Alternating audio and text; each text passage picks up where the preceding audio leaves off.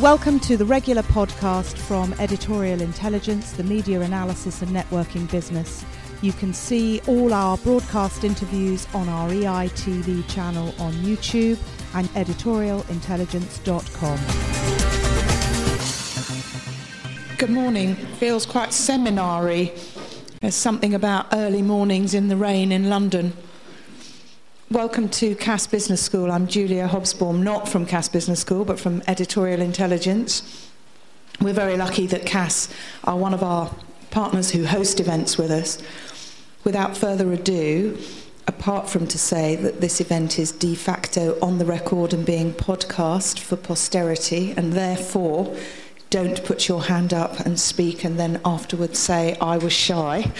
I'm going to hand over to Sarah Smith of Channel 4 to uh, take proceedings forward. Thanks. Yes, I'm Sarah Smith. I'm the business correspondent from Channel 4 News for the last few weeks anyway. I've just recently come back from being the Washington correspondent for the last few years. And one of the most striking things I think about the difference between living in the States was a hugely different attitude toward business across the whole country and, and, probably quite particularly towards foreign ownership of business. So I'm genuinely interested to hear what all of our speakers have got to say about the UK position on, on this topic. So when it comes to the question and answer session, don't be afraid to ask whether or not British business is losing its identity through takeovers, talk about whether or not it should be quite so easy for foreign companies to come in and take over British companies like Cadbury, which of course caused a huge controversy. We could look at the expansion of British CEOs that are running so many British companies here at the moment.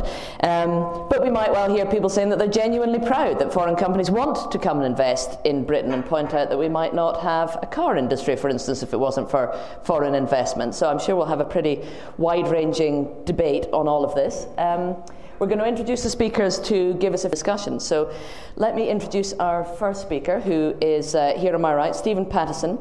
Director and CEO of the International Chamber of Commerce since the start of this year. He came there from several years at Dyson and has recently been warning about the dangers of the rise of protectionism, particularly in the kind of volatile economic times that uh, we see at the moment. So it's a particularly interesting time to introduce him. Thank you very much. Um, I think I'll sit down because it will create a slightly more sort of informal atmosphere, and I hope this will be uh, an interactive session. Uh, I'm going to make I think, three points really in the five minutes I've been allowed. Uh, the first one, uh, please don't switch off when I mention the first one, because the title of the first one is Academic Literature. Now, I'm sure a lot of people will think, my God, we didn't come here for a seminar on academic literature. But. No, that's actually my responsibility. Ah, that's your, yeah, okay. Well, please don't take this personally. Um, the academic literature on uh, mergers and acquisitions is what I'm talking about. And if you look at a lot of it, a lot of it actually has been pretty negative about the impact of mergers and acquisitions in general. And I'm not here talking simply about foreign companies uh, buying British companies. I'm talking in general about the literature on M&A. If you go back uh, when, if you like, the current wave started in the 1990s, uh, KPMG put out some stuff saying that they thought actually 83% of, of, of mergers did not uh, result in enhanced shareholder value. Ten years later, they slightly revised that. They brought out a new study which said that maybe uh, uh, 20% roughly really failed, uh, 60% it was hard to tell whether they added or added to shareholder value or their effect was ultimately neutral. There have been a few other studies. There's one in Australia which uh, tends to put the thing in a rather more favourable light. But my point is that quite a lot of the academic literature on M&A focuses on shareholder value, and the best you can say is that the jury is still out on some of those things. I think one of the problems with that is the focus on shareholder value. Um, and I can see why, and here I will be slightly provocative, I can see why academics, uh, uh, not, not academics, consultants and everyone love to focus on, on, on shareholder value, because of course it's, it's in a sense measurable. One of the points I want to put to you uh, in general about M&A is that the reasons for mergers are sometimes not so easily quantifiable. Sometimes uh, the reasons are uh, better to spread your risk in a sector which is becoming highly competitive. Sometimes the reasons are to strengthen your competitive position vis-à-vis your uh, other peers because you fear that they might get ahead of you. If you look at what's happening in the uh, IT sector, with quite a lot of the IT companies now trying to, if you like, do an Apple, try to put together um, uh, an operating system with handsets. You've got uh, Google and others buying Motorola, buying YouTube. They're trying to spread the range of products they can offer in the hope that they will grow, but growth may not actually be the measure of their success. Survival may turn out to be the measure of their success. So, various reasons for mergers. I don't think the literature on shareholder value really captures the, um, uh, the success, if you like, of, of, of M&A generally. Secondly, my second point, the UK position. And this is where I get to the nub of it, really. And my strapline here is that hard cases make bad law, which I'm sure everyone has heard. But, but essentially, we should not allow some difficult, high profile cases to drive us into public policy positions that would be very damaging for the British uh, economy. If you look at the figures, um, uh, essentially the UK remains a net buyer of foreign companies. Not only a net buyer, but second only to the United States in the global league of companies buying foreign companies. Just this year, uh, the UK companies have made 86 foreign acquisitions uh, uh, worth 50 odd billion pounds. The United States, which pipped us, made twice as many foreign acquisitions worth roughly twice as much. What that means is that UK companies are buying the same sort of companies or the same value companies as their American counterparts. So it's not that UK companies are picking up the rubbish that no one else wants, it's that UK companies uh, are playing in exactly the same league as the United States, which is top of it. The net gain for the UK year to date has been 14 companies. I think it's a ridiculous way of measuring it, but it puts in perspective the notion, sometimes the popular notion, that the UK is inevitably losing out to foreign investors. And where is the UK investing? The top targets are the US, so we're not all just being swallowed up by US companies, uh, India, Germany, France, uh, and Canada. So the UK is actually, in, in these terms, doing pretty well. And the advantages to the UK are significant. If you look at the statistics over the last two year period, or the two year period for which stats are available, 2008 to 10, it looks like there were 682 acquisitions which uh, resulted in increasing or safeguarding about 34,000 jobs. I come back to the safeguarding point because it's related to what I linked earlier. This is a very hard thing to prove because it's a counterfactual argument. What would have happened if the merger hadn't taken place is something that's very difficult to judge. But on uh, UK official statistics, it looks like some 34,000 jobs have been uh, gained or safeguarded as a result of, of uh, foreign uh, M&A. My final point is, is this an issue for public policy? I.e., is this an issue where we think government and others should do more to intervene uh, uh, in determining the outcome of takeovers, uh, particularly, if you like, foreign takeovers? And I well understand the passions behind this. There have been some bad examples, there's no doubt about that. I think the way in which the Kraft Cadbury thing was handled uh, was pretty poor. Um, but some would say that when Tata Steel took over Corus, Tata Steel paid over the odds for it. Since then, the business has not gone very well, but presu- largely, uh, it is said, because of the recession. So Tata has, has landed itself with a stake in the steel sector at a time when there was a huge recession, arguably British shareholders in Corus got out of it just in time and managed to get Tata to pay a premium. Uh, those kinds of stories never make the front pages, but Kraft Cadbury, of course, always makes the, the front pages. But don't let hard cases uh, make law at all. The answer to some of the hard cases is, of course, more shareholder activism, more shareholder responsibility on this. It's the shareholders who ultimately decide. There is an issue over shareholder short termism. There is a very real issue over shareholder short termism. Um, we've got the, the review and consultation into short termism being conducted by John Kay at uh, Vince Cable's request. And that is something that we will need to look at, and we'll be plugging into that review quite carefully. But for shareholders, they need to make sure that there is greater transparency around takeovers, that there are better communications about what the intentions of, of acquirers are, that if necessary, poison pills are built into a company's strategy if they feel very strongly that they should not be uh, prey, too easy prey to a takeover. And there certainly should be a living, level playing field on that uh, in respect of com- companies in the US. You may have seen Mike Lynch, boss of Autonomy, recently taken over by HP, talking about that recently in the newspapers. And then, of course, shareholders and management have to make sure that if a merger is going to achieve uh, the results that everyone wants, all those management details, proper integration, proper, proper cultural match, uh, you know, proper consultation of stakeholders, having the right team to do it, all those things need to be in place. Sometimes shareholders are active. We've just seen it recently in G4S's attempts to take over the Danish company ISS, where in part, I think the shareholders felt that this, the, this, the, the, the takeover was going to be too unwieldy. You can say the shareholders were also worried about financing it through a rights issue, but, they, but I think they also thought the whole thing was too big a gamble. And quite rightly, uh, they in essence pulled the plug on it. But that's the way to get, if you like, rid of the hard cases, to get the shareholders to exercise more responsibility, not to resort to protectionist measures. Thank you. Thank you very much, Stephen Pattison.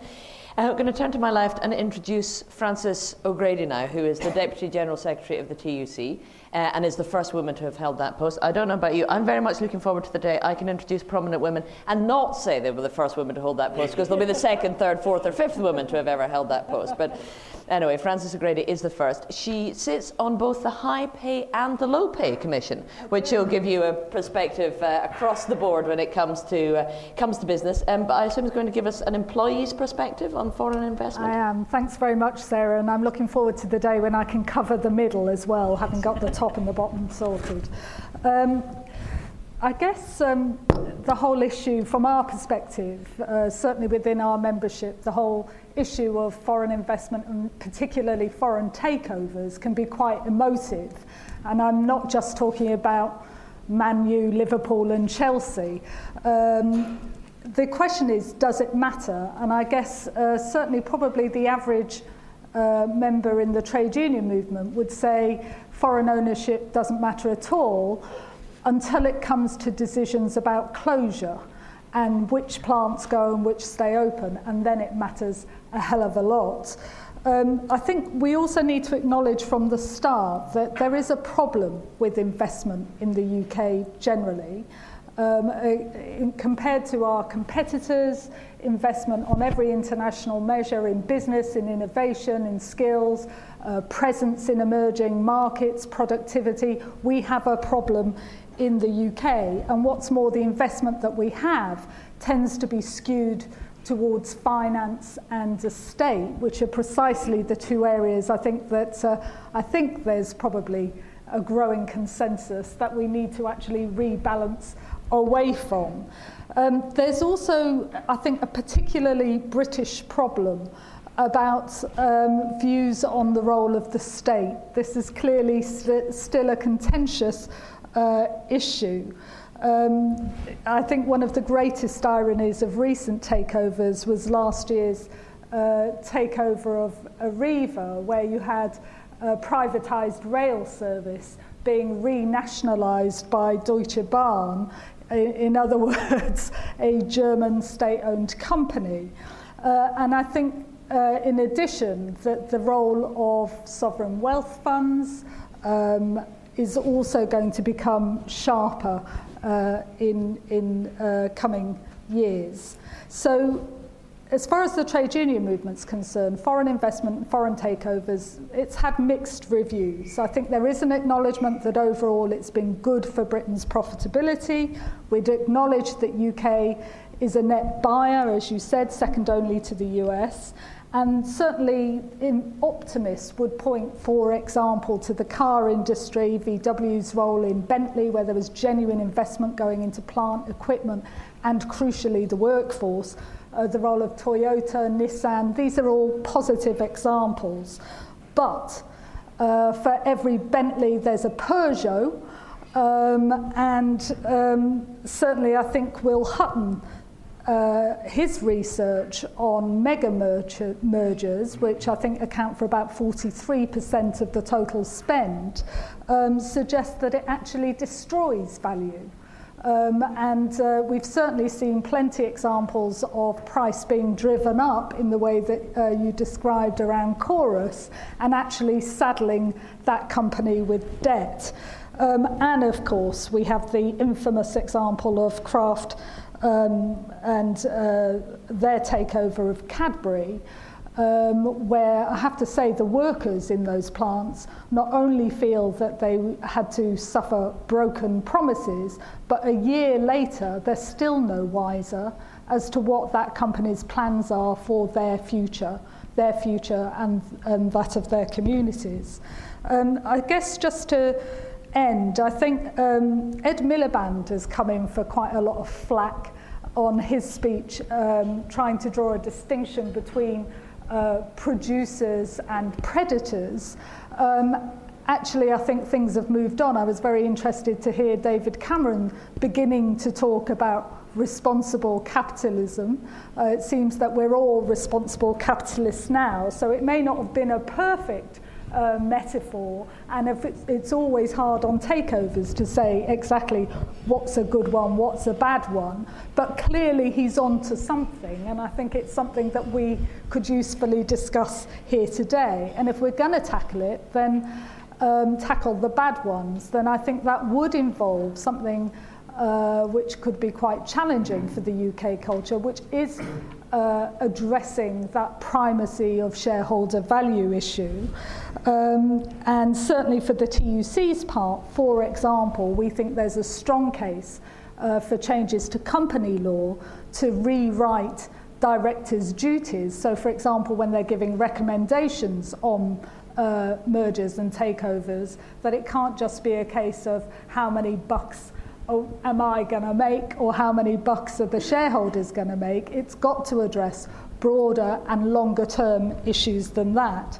Similarly, we think there's a case to establish a new mergers and takeovers commission that, where the primary test would be about the long term interest of the company. And thirdly, uh, we will continue to bang the drum for an active industrial strategy in the UK, a strategy for decent jobs and growth. And as part of that, uh, we think there's a role, as we see in France, as we see in Germany, for some form of state investment uh, bank or fund that actually promotes innovation, that promotes greener industry, and that uh, considers, uh, controversial maybe here today, but perhaps not out in the country, the broader public interest of British business today. Excellent, Frances. Thank you very much for that.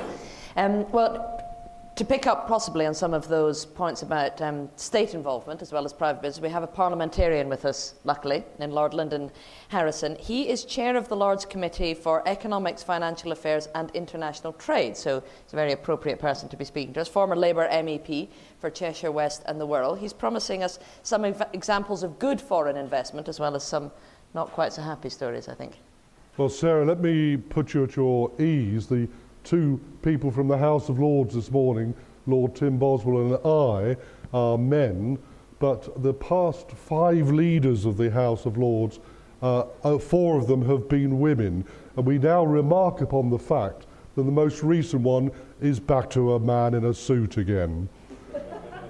but I wanted to pick up both what Sarah and Frances have started with in the uh, car industry as a callow councillor over 30 years ago on Cheshire County Council. We were asked to vote for or against keeping the Rolls Royce car with which we paraded round uh, dignitaries in the county of Chester.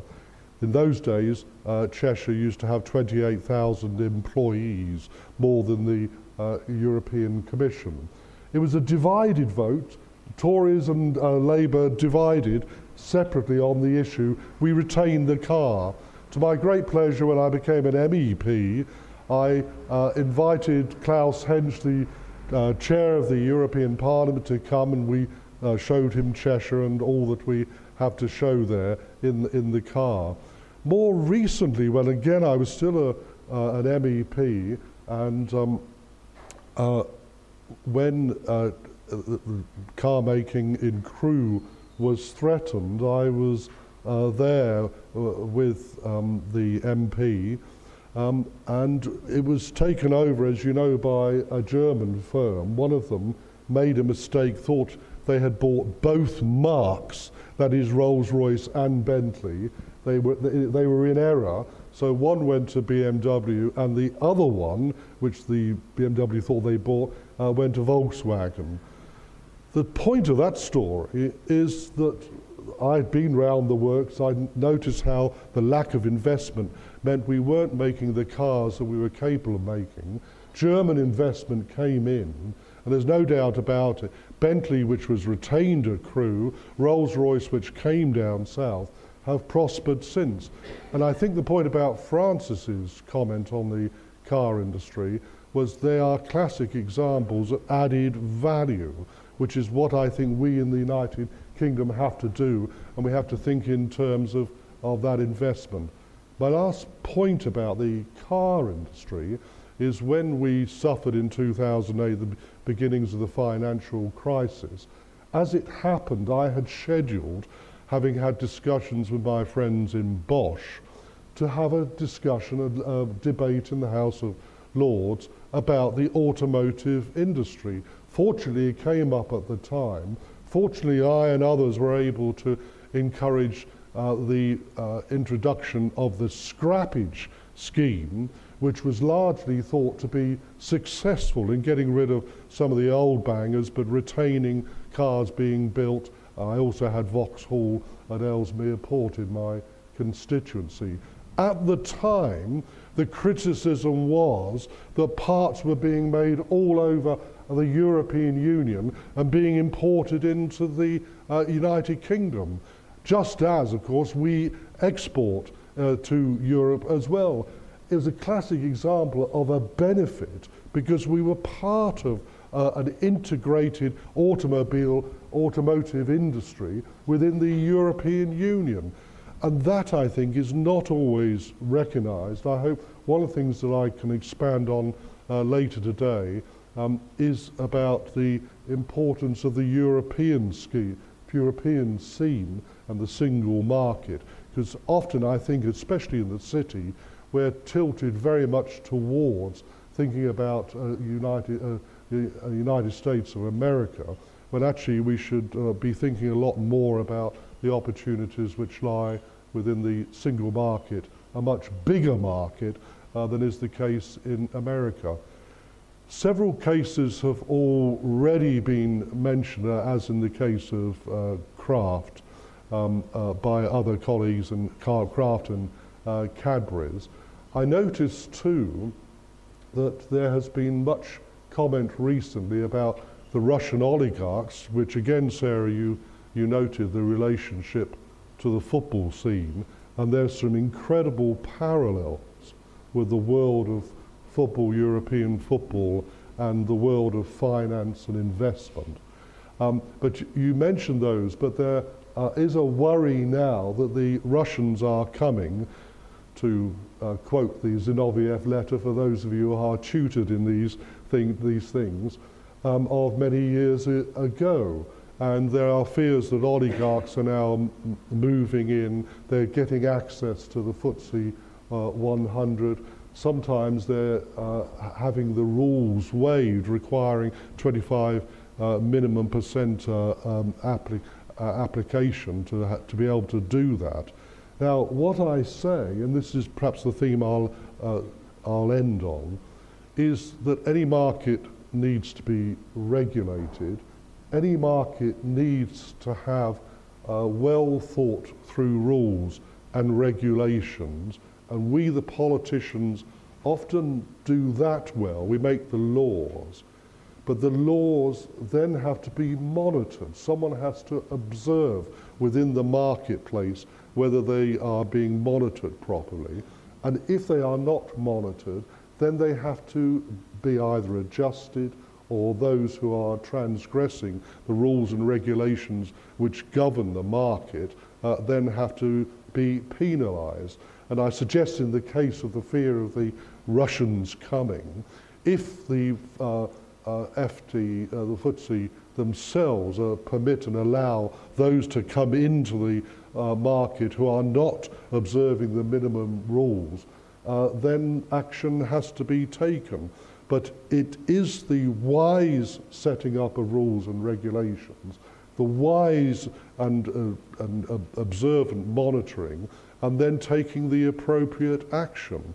That's going to be true in whatever market you talk about. And in that case, I, I end in saying, think about football market.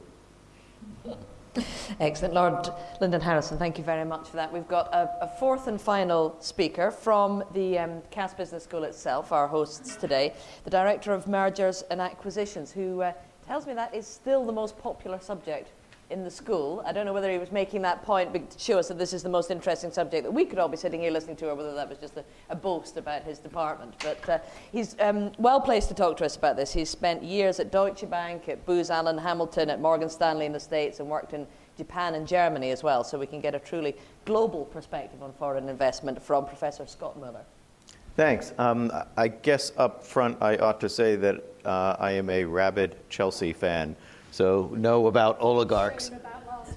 Uh, let, well, let's, let's, not talk about recent games uh, or, or 50 million pound uh, purchases that have, at this point in time, I think uh, the, the cost for the oligarchs was 10 million pounds per goal or something like that right now. So, um, um, but in any case, uh, at the moment, uh, I can uh, I can see. Okay, so uh, so um, we got another we got an Arsenal supporter here. My my my PA is as well. So life was difficult for me early this week. Um, the, um, there, there's a couple things. I have to admit, I'm sick and tired of hearing about Kraft and Cadbury because that seems to be the poster child deal. Uh, I'm also sick about hearing that as being a threat to the UK. Cadbury has more employees, had more employees overseas than they did here. They sold more overseas than they did here. Um, and their shareholding was only about 29%, uh, I think, UK at the time. So I'm not even necessarily sure that is the right deal that Lord Mandelson made, as popular as it was, to actually ultimately result in changing the takeover code, which it did, as I think everybody knows, on the 19th of September. Um, nevertheless, um, because it's very nice to move away from anecdote to actual fact, which I think is one of the things that I would like to do, and perhaps to keep us all honest on this panel here, uh, if my fellow panelists will bear with me on that. Uh, one of the um, urban myths about M&A, um, I'm sorry to say, Stephen, you have fallen for, um, and that is that M&A deals, even on shareholder value, destroy value because uh, that was true in the 1980s, it was true in the 1990s, it is not true in the 2000s, and I spend a significant amount of time trying to correct that error. Um, and I'm glad to see there's about like 40 people here in the room who now will move away from here knowing that, in fact, if you do a deal, and we've looked at this and we look at this every single quarter, uh, you outperform those companies who don't do deals. But I do think that shareholder value is a very narrow way of actually looking at it. Um, and I'm sure that. Um, Frances, you would agree with me on that. You know, how the shareholders make out is in fact only one small aspect of whether in fact a deal is in fact going to be successful. I know, Stephen, you would agree with me on that as well. Um, but we just recently completed a study for BIS looking uh, over the course of the last 10 or 15 years at all the deals done here in the UK, so including foreign investment and not. Um, we, we found out that there was not overall a decrease in shareholder value when you look at, uh, at uh, uh, at, at, both target companies and acquirers. But most importantly, which I think was actually quite interesting and is quite counter uh, as well from what people seem to do in taking anecdote, is that when you look three years later, the companies um, you know, who are doing the acquisitions, uh, typically here in the UK, have 50% more jobs than, uh, than they did prior to the acquisition. And in fact, in the first year, it's 34% more. The second year, 42% more. And the fifth year, 50% more. Uh, third year, 50% more. You know, so there is actually an increase in employment following M&A deals, despite some very high-profile deals that seem to make the front page, you know, that say otherwise uh, on that. Um, it is already a very, very highly regulated industry. We have a takeover code. We have a monopolies commission that does look at at uh, whether and, and, competition commission, uh, you know, that look at that. We do have Brussels looking over our shoulder as well, at least for the moment. Um, and um, you know, the takeover code itself is subject to continual revision. It was revised uh, back in the early 2000s. It was revised again this year. Uh, there was a very, very long process. We here at Cass and the M&A Research Center were involved with that process, and there were some very uh, you know, there were nine general areas, uh, you know, that were discussed as to whether there should be changes, uh, and there were changes made in a large number of those areas to make it more difficult in most cases for takeover companies, excuse me, for targets to be taken over. Um, and obviously, there are some people who feel that that went a step too far, that the pendulum was swinging too far in that direction. Uh, but you know, one of the things that the panel has actually says is that they will be reviewing that. So I think. Uh, Lord Linden, that you know that is something that is is is continually being looked at, uh, and very nicely that we do have, um, you know, the process here in the UK um, despite the accent, I do have a British passport, so I can say here in the UK in that way, um, you know, that we, that, that, we look at this. Um, the other, one more point that I just want to talk about, um, and that is the issue of whether, in fact, we ought to provide more protections for uh, target companies, whether we ought to be doing things like poison pills and so on.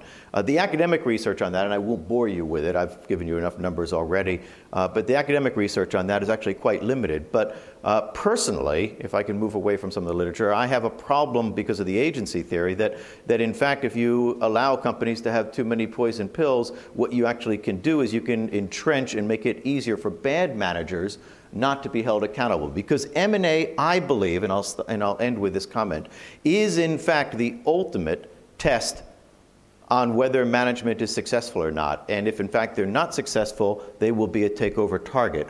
Uh, and therefore, I do believe that the ability to be able to let anyone come in and, um, you know, and buy a company that is uh, performing badly uh, is in fact a very, very strong control uh, over management itself in terms of the way it's actually implementing the strategy that they've set forth. So. Okay. Robust defence of uh, M&A to uh, kick us into the uh, Q&A session. Um, now, if I can ask you all, um, if you do have a question, to say your name um, and where you come from, just so that our podcast listeners can uh, keep up with who's who. Um, feel free to direct your question to any one or um, several of our panelists. Um, who would like to start us off with a bit of discussion? I, I in turn, um, would say that I don't disagree with anything Linden has said. I want to share with you briefly one anecdote, ask why two things haven't uh, been in question, and then perhaps end with a comment. The anecdote is when I was a constituency MP some time ago, um, we had quite a high concentration of high tech industries. One of those was a well known British PLC, which was taken over and divided between UK and German principals. Uh, I went and begged the boss of the German business to take the research um, f- facility, which was in my patch, because frankly I thought he'd make a better job of it and have a more long term perspective on it. That didn't work, and I was right in the long term. Uh, and I think that probably says more in a way than some and John Kay's study will now have, have more to say about short termism. I think I then go on just to comment that the German company I was anxious that we should get involved if we could has been established in the UK, I think, for 150 years. They don't actually have an English name like the Ford Company, which my father used to work for, but uh, um, they're on the way. Uh, the, the two comments I make are first of all, we don't beat ourselves up about the nature of the share book in a UK PLC unless you're looking at mergers and acquisitions or stake building. We don't sort of say, have they got a big, in fact, it's rather an embarrassment if they've got a, a, a micro shareholder base because somebody told Sid, um, or it's heavily concentrated in pension funds or they're overseas. And others here will know more than I do the proportion of um, foreign ownership of UK PLCs as well as their foreign activities, which has already been mentioned. Second point is we should perhaps also be thinking about the conduct of UK based PLCs. Um, in a sense, of course, there's a gateway if there's an external merger or acquisition from an, um, a non UK company, uh, but that doesn't, I think, absolve UK companies from performing properly. And uh, I think somewhere behind that, and I wouldn't want to suggest, because I think Frances is right, there's quite a strong political tide running in this, particularly at a time of some difficulty, is there's a common interest in company behavior, uh, companies' exercise of a sense of responsibility, uh, which goes rather wider than their immediate P&L, or even perhaps the fulfillment of some narrow regulatory requirements, and ask them to do a rather better job and have a longer term perspective, as frankly some of our continental counterparts, but also American counterparts, have been able to do. So I would um, say, in one sense, it doesn't really matter what the ownership is, as long as the behaviour is satisfactory. And sometimes it isn't, but it isn't confined to foreign acquirers. It happens in the UK as well. And I just think this theme about how we're going to conduct ourselves in future in business with all the stakeholders that business has is a rather wider one than the issue which we're rightly focusing on but shouldn't get alarmed about. We'll pick up some of that. Um, Frances, do you think does it make a difference to companies' behaviour who they're owned by? I, I agree with you absolutely in principle. The, the problem is people's real experience, and that um, absolutely corporate governance, uh, what kind of capitalism we're going to have, is there a way of creating a better capitalism, and what's uh, the role of the company within that? How does a company um, uh, change to address not just shareholders but also its own workers, com- customers, communities. All of that, I think, is a really, really important debate. The problem is when people are under pressure. You know, we've got uh, BMI at the moment, where, you know, in theory, uh, there's a, a European Works Council. In practice, we know uh, that the priority in terms of uh, that company, frankly, isn't going to be to what happens to the, the workers who, frankly, look set to lose their jobs in this country. Um, and partly that's because national governments elsewhere uh, take a much more proactive uh, approach to nurturing uh, businesses based in their country, frankly, regardless of ownership, but as long as they're delivering real value and uh, decent jobs uh, for their citizens. Whereas I think in the UK, industrial policy has been out of fashion, frankly, for far too long. Uh, so, so I do agree with you in principle, but there, there are real practical issues, certainly in the trade union movement, we have to deal with on a, on a week-to-week basis. And can I ask you, Stephen Hanson, just to make a quick comment? Does it make any difference to corporate responsibility in companies' behaviour, whether they're foreign or domestically owned? Um, well, it shouldn't, is the short answer. I mean, I entirely agree. Uh, you know, let's call it corporate responsibility is a hugely important thing. A lot of work's being done on this. Uh, I believe where corporate responsibility succeeds best is where it's fully integrated into a company's overall business strategy. That's my first point.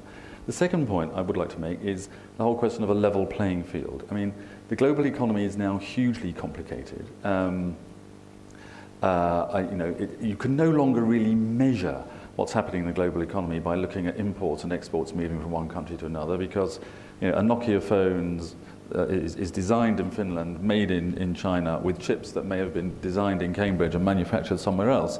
The, the, the, the pattern of the global economy has become much more complex uh, than ever before. And in that context, it's very important that we try to make a level playing field everywhere. But that's not yet the case. And when it comes to British companies investing overseas, one or two have been um, have faced uh, discriminatory treatment really in some countries. I'm talking about Vodafone in India, where they faced uh, you know um, uh, a bill for back taxes for a company that they weren't really responsible for at the time, and that seems to be unfair. On the other side, when we're setting standards for British companies, it's very good if we can help apply them to overseas companies as well. And here, there's a very good example in the UK Bribery Act. The UK Bribery Act sets a very high bar for British companies, and rightly so, Uh, but it also says that that law will apply to any foreign, call it a foreign company, for, foreign company with a presence in the UK.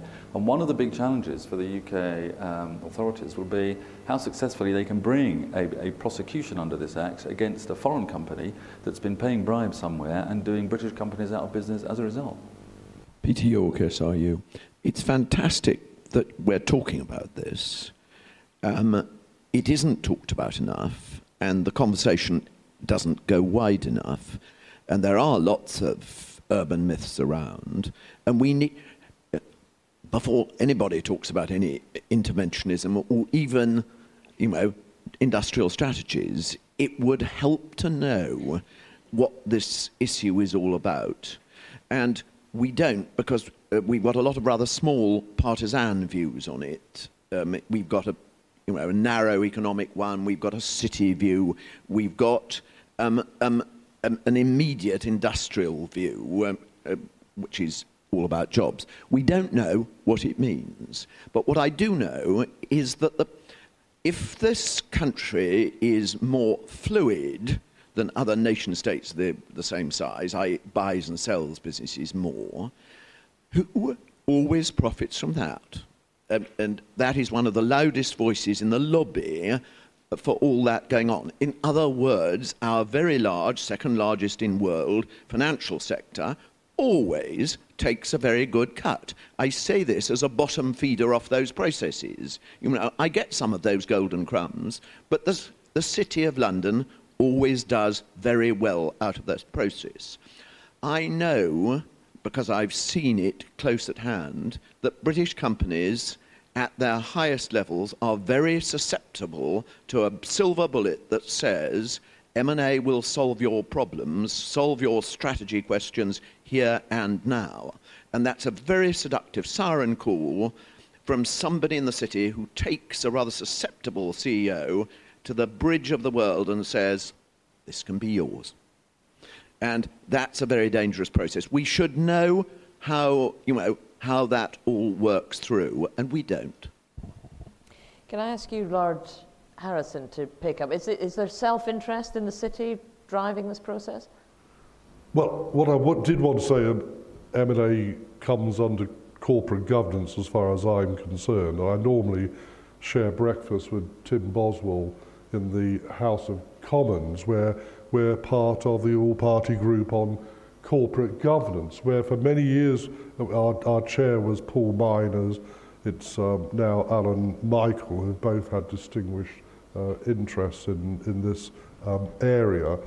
And I think for many years we've um, been concerned that the uh, kind of model that exists and the need to report um, as companies are, are required to do, is done uh, transparently and accurately. There's too much fudge, which gives um, misleading information or gives too much information. But I think it is important to promote corporate governance, difficult though that may be. In terms of looking outwards and having a more uh, open market than many others in the in the world. Uh, I think we celebrate London for that. But the thing that I, worries me most, that when we're talking about globalization, because that is what we're talking about, the City of London um, and, and many of those who operate within it don't think globally. They think about the City of London, but they don't think we had a throwaway line from Scott about um, Brussels and, and so on.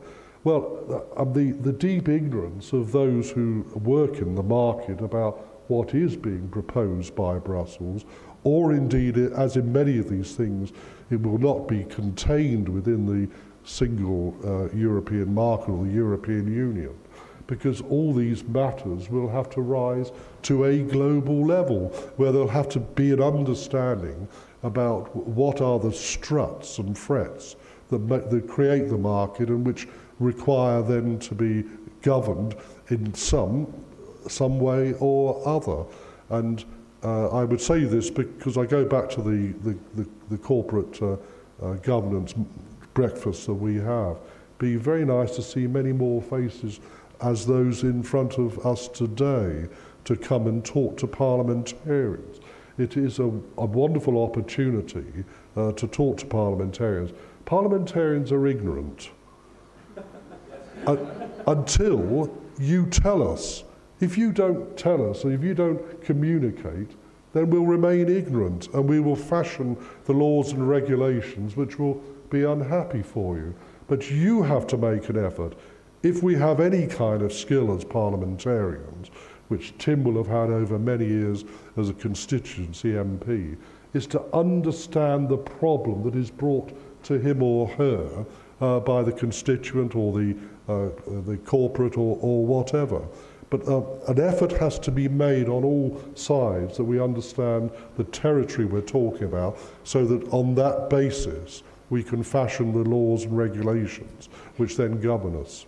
We have other people hoping to get in. I just want to get a couple of sentences, if I can, from Scott Moeller about whether or not the presence of the, the city helps or hinders British business when it comes to M&A. Well, I think first off, there's a misimpression that was perhaps given that deals are sold, they're not bought by the city. Um, having been somebody who was a practitioner for many years uh, in the city, but also in other locations, you know, uh, it typically was not us going to companies saying, here's a deal that you ought to do, but it was companies approaching us saying, here's the deal that we have thought of, can you help us implement that? Uh, and it's not just the investment banks, but then it's lawyers, it's accountants, it's PR firms, it's, it's general management consultants, it's uh, you know, many others as well who then become supportive on that uh, particular effort. Nevertheless, the theory of what you're saying, or I think what you were trying to say behind it, that many of these are in fact um, uh, not the right deal for the company, that in fact they may be dreamt up to hide problems, uh, that in fact the strategy may not have been thought out. Uh, you know, in advance, and that in fact many of the deals are in fact driven by management hubris. The idea that bigger is better and even bigger is even better, um, you know, is, is certainly there as well. So, um, you know, these many deals should not have taken place. Uh, I think that's why it's very easy to find the anecdotes to support uh, the previous information, which was that most deals fail. Uh, but, um, but I do think, um, you know, in, in most cases, the city is actually supporting, not driving these deals. For one of my sins, I, I built a, a UK business that sold in 110 countries. We had a factory in China, one in the Czech Republic. We had a working joint venture in Egypt, so I understand the global economy. Um, I, I think it comes down to leadership and values, and I think you nearly touched on the real heart of the matter, which is around the importance of social responsibility across the platform, including the shareholder piece and the way people look at um, return on investment and the reward structure. And the leaders in the organizations will only perform according to the way they are rewarded. And um, I was only a small company director, but I, you know, I think there is a younger economy coming to the market that I think is going to make changes because they are starting to speak out and demand that companies consider more widely the impact they have as a, as a as an overall process. And I think that's fantastic. But I think some of the older voices in the city need to wake up and start talking about values with passion and not, you know, um, disregarding that these are intelligent, educated, highly motivated, mobile people. And that needs to be at the heart of what we do in business. I, I think you need to talk about enterprise leading that attitude. It's absolutely the discussion that we need to have. And, you know, again, from my perspective, this may sound like a rhetorical point, but when one day you're receiving news that top directors in Britain have awarded themselves a 49% pay increase, and then I'm sat in the low pay commission, uh, uh, frankly, considering whether the poorest workers in Britain will take yet another cut in real pay on top of the cut in real pay they got last year. I mean, the, these are not just rhetorical issues. I think if you look historically, there is a cycle where you see an explosion of technological innovation, you see, frankly, things getting out of control, whether it's the dot com bubble or uh, the latest crisis, you end up with a crisis, and then there is always a period where you have to revisit those crucial issues of social solidarity. What is the purpose of the economy? What's it for? Is it simply to make some people rich at the expense of others, or does it have other obligations in terms of provision of uh, decent jobs, the social security system, and so on? So these are very big questions But I think business and business leaders can't live beyond society, as we're seeing in the discussions uh, around Greece at the moment and the referendum. You know, these are real issues um, that have to be addressed. But another contribution from the audience. There we go. John Kelly, Thus Media. Uh, I'd like to ask the panel. I, am not really that bothered about uh, football clubs or Bentley or Rolls Royce being owned by foreigners or actually Cadbury. But if we're talking about the benefit of foreign ownership to Britain, surely the elephant in the room are the public utilities, which have been privatised, which are for the most part now owned by French, German. Frances, you made the point that Areva is owned by a part privatised at best, if not publicly owned German company. Now we know that um, in customer satisfaction statistics, the utilities are scoring extremely badly fined that staggering amount of £2 million by uh, Ofcom last week, or Ofgem for uh, misleading customers.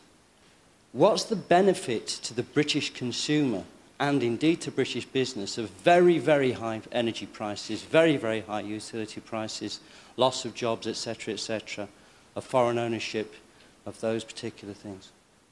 Stephen, it doesn't feel as though global competition has brought down our energy prices when you get the gas bill through the door. So what good has it done us that our utilities are foreign owned? Well, I think, I think it's, it, in a sense, it's wrong to blame foreign ownership for these problems. Yes, there are issues around the energy market at the moment, driven largely by we are led to understand, by the increase in the price of raw materials, which is driven largely by developments uh, elsewhere in the world. Where well, and generated by some of these companies. Well, it, it, may not be their fault, but what hasn't happened is opening them up to foreign ownership. And it, although it makes some people feel very uneasy that something like our utilities are owned abroad, doesn't seem to have helped us in any way. We need to find ways of stimulating more competition in some of these sectors. There's no doubt about that. And energy is not the only one. The financial services is another one where we need to find ways of stimulating more competition.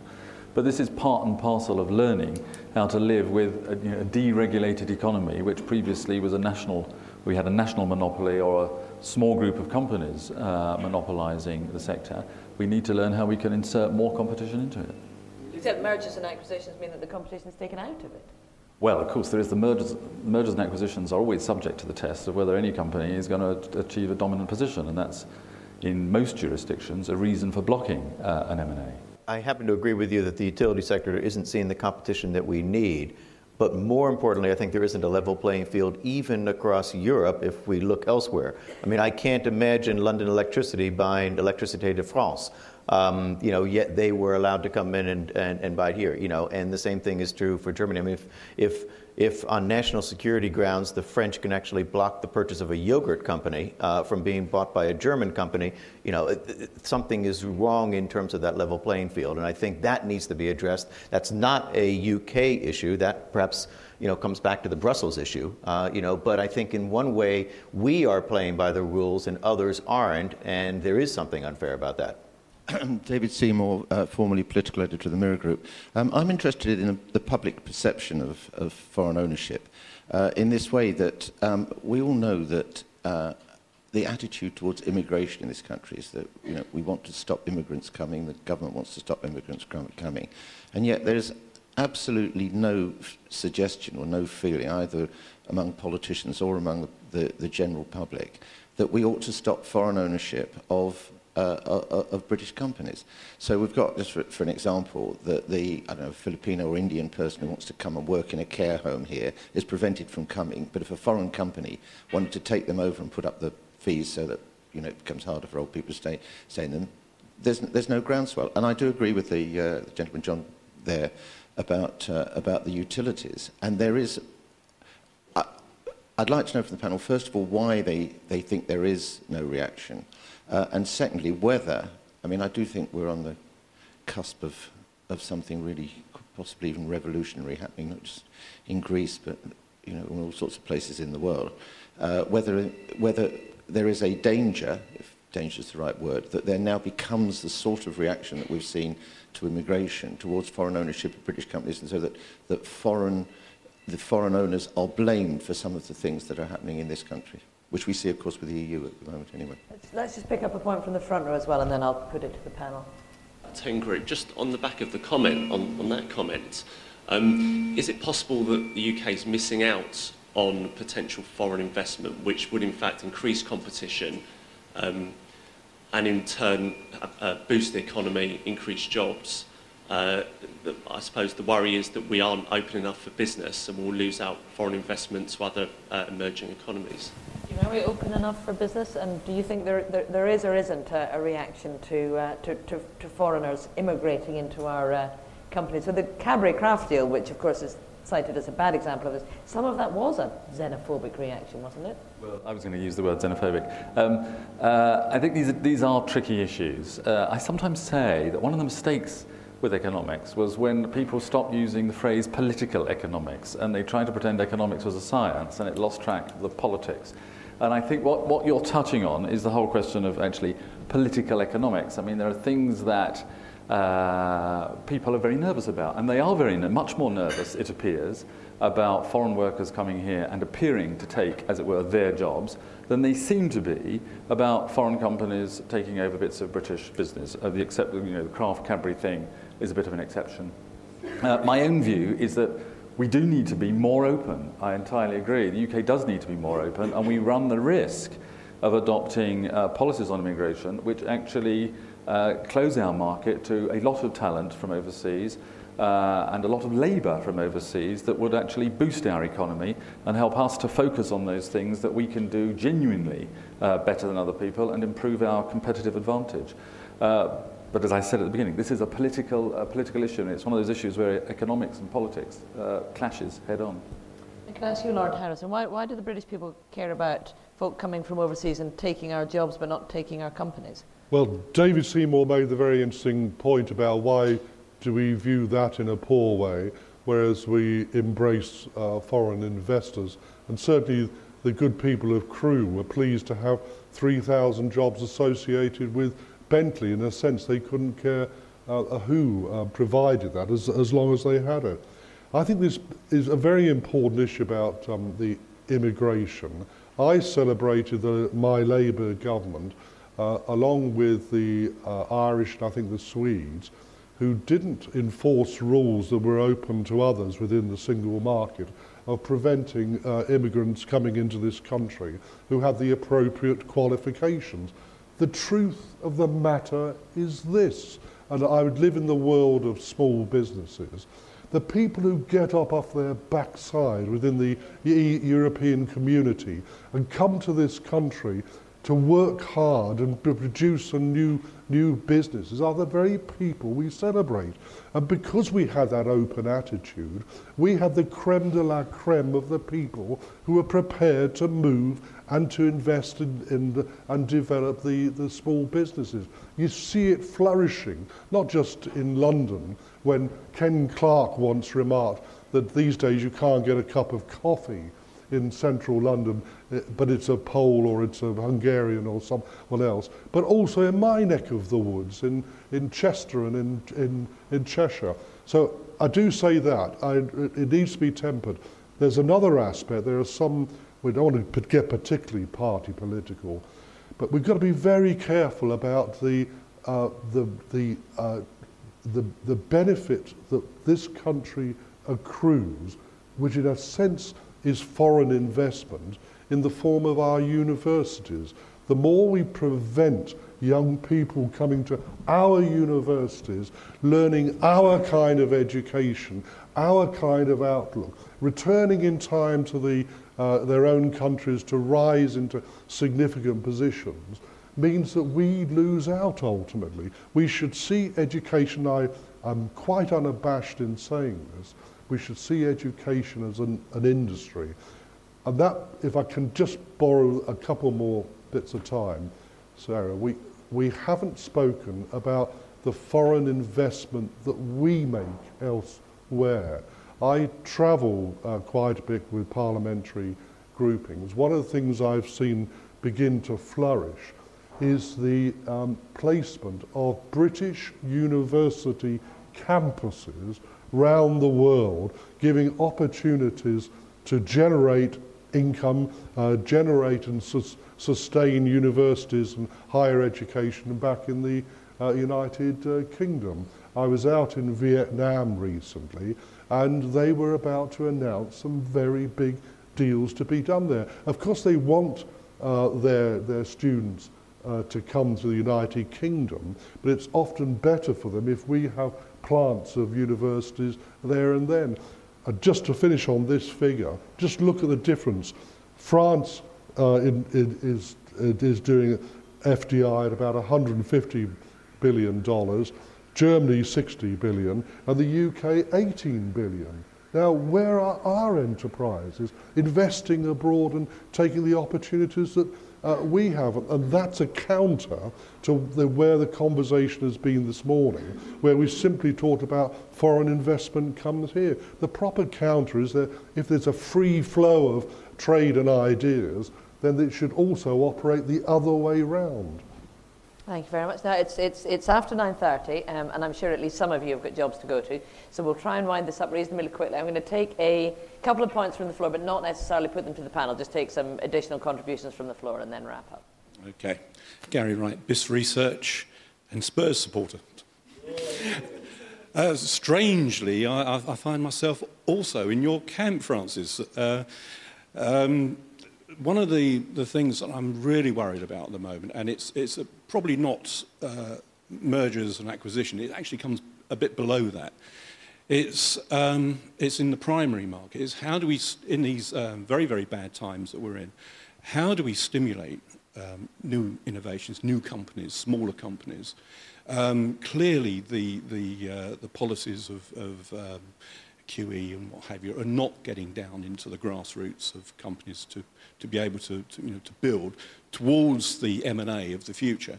So is the, the, uh, the, the current uh, policies that, that the government are following, is the current economic, global economic situation, not so much um, the UK, but is that going to choke off M&A in the future? Well, we, we, we may have reached a natural end, so I'll ask everybody um, if you can, maybe starting with you, Scott, just to pick up on that point and, uh, and say a couple of closing words. Yeah, I mean, I just um, actually, actually wanted to pick up on the other point that I think we need to look on it as being two way.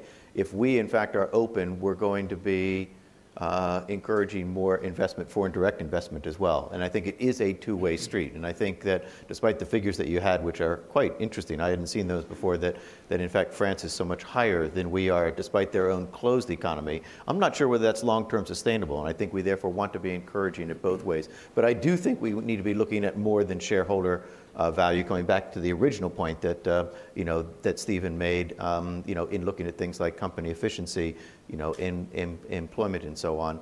Uh, but I'll just close with saying that the that the data for deals that have been done since 2000 seems to be quite supportive of this actually being good for the economy, good for companies. You know, let's just make sure that we keep the regulations in place uh, to make sure that happens as we're continuing to revise it. Stephen, what have we learned this morning? Can I just, well, let me just make, I'm going to make one point, uh, uh, and it picks up on the point about whether the government's policies are choking off M&A. I'm not going to answer that. But I think there is a real risk to having uh, uh, an open attitude to cross-border investment worldwide. And that risk is the resurgence of protectionism. And we're seeing it almost everywhere now. It's not hard to understand why. You've got an economic crisis, you've got a cycle of political elections in the United States, uh, in France, uh, China, not an election, but a change of regime. This is a heady mix. And if we're not careful, people will forget the lesson of the Great Depression, which was that a financial crisis became a depression when protectionism set in. Lord Harrison, a last couple of words from you. Well, uh, first of all, uh, Stephen is. Uh, I, I, don't think it's absolutely true of the um, European Union, the single market. I think the car industry was a good example of where protectionism didn't actually uh, um, uh, take, take root, although uh, the French uh, tried to, to implement that and were struck down by uh, the Commission. But I wanted, in, in just concluding, just to say this, Sarah, the committee that I chair is currently doing the Residential Property Directive. We're going to be taking evidence on the financial transaction tax. We've published work on the sovereign um, credit rating uh, agencies, and we're also doing an update of our own Euro crisis uh, document. And that brings me to John Kelly. I've always been a strong supporter of the single currency. We've got one here in the United Kingdom. It's called the pound. You don't have to swap or change it when you go from Chester to Wrexham. Principle of it is, is the same. But the thing I'm passionate about, John, as I told you, is the single market. And I think that answers many of the points that we were talking about before that if you want to raise standards, have common standards, have influence in the world, influence America, we're bigger than America as a united uh, Europe, then get the single market uh, working. And this is a very sad story, but the creator of the single market was a man called Lord Cockfield. He was a conservative peer.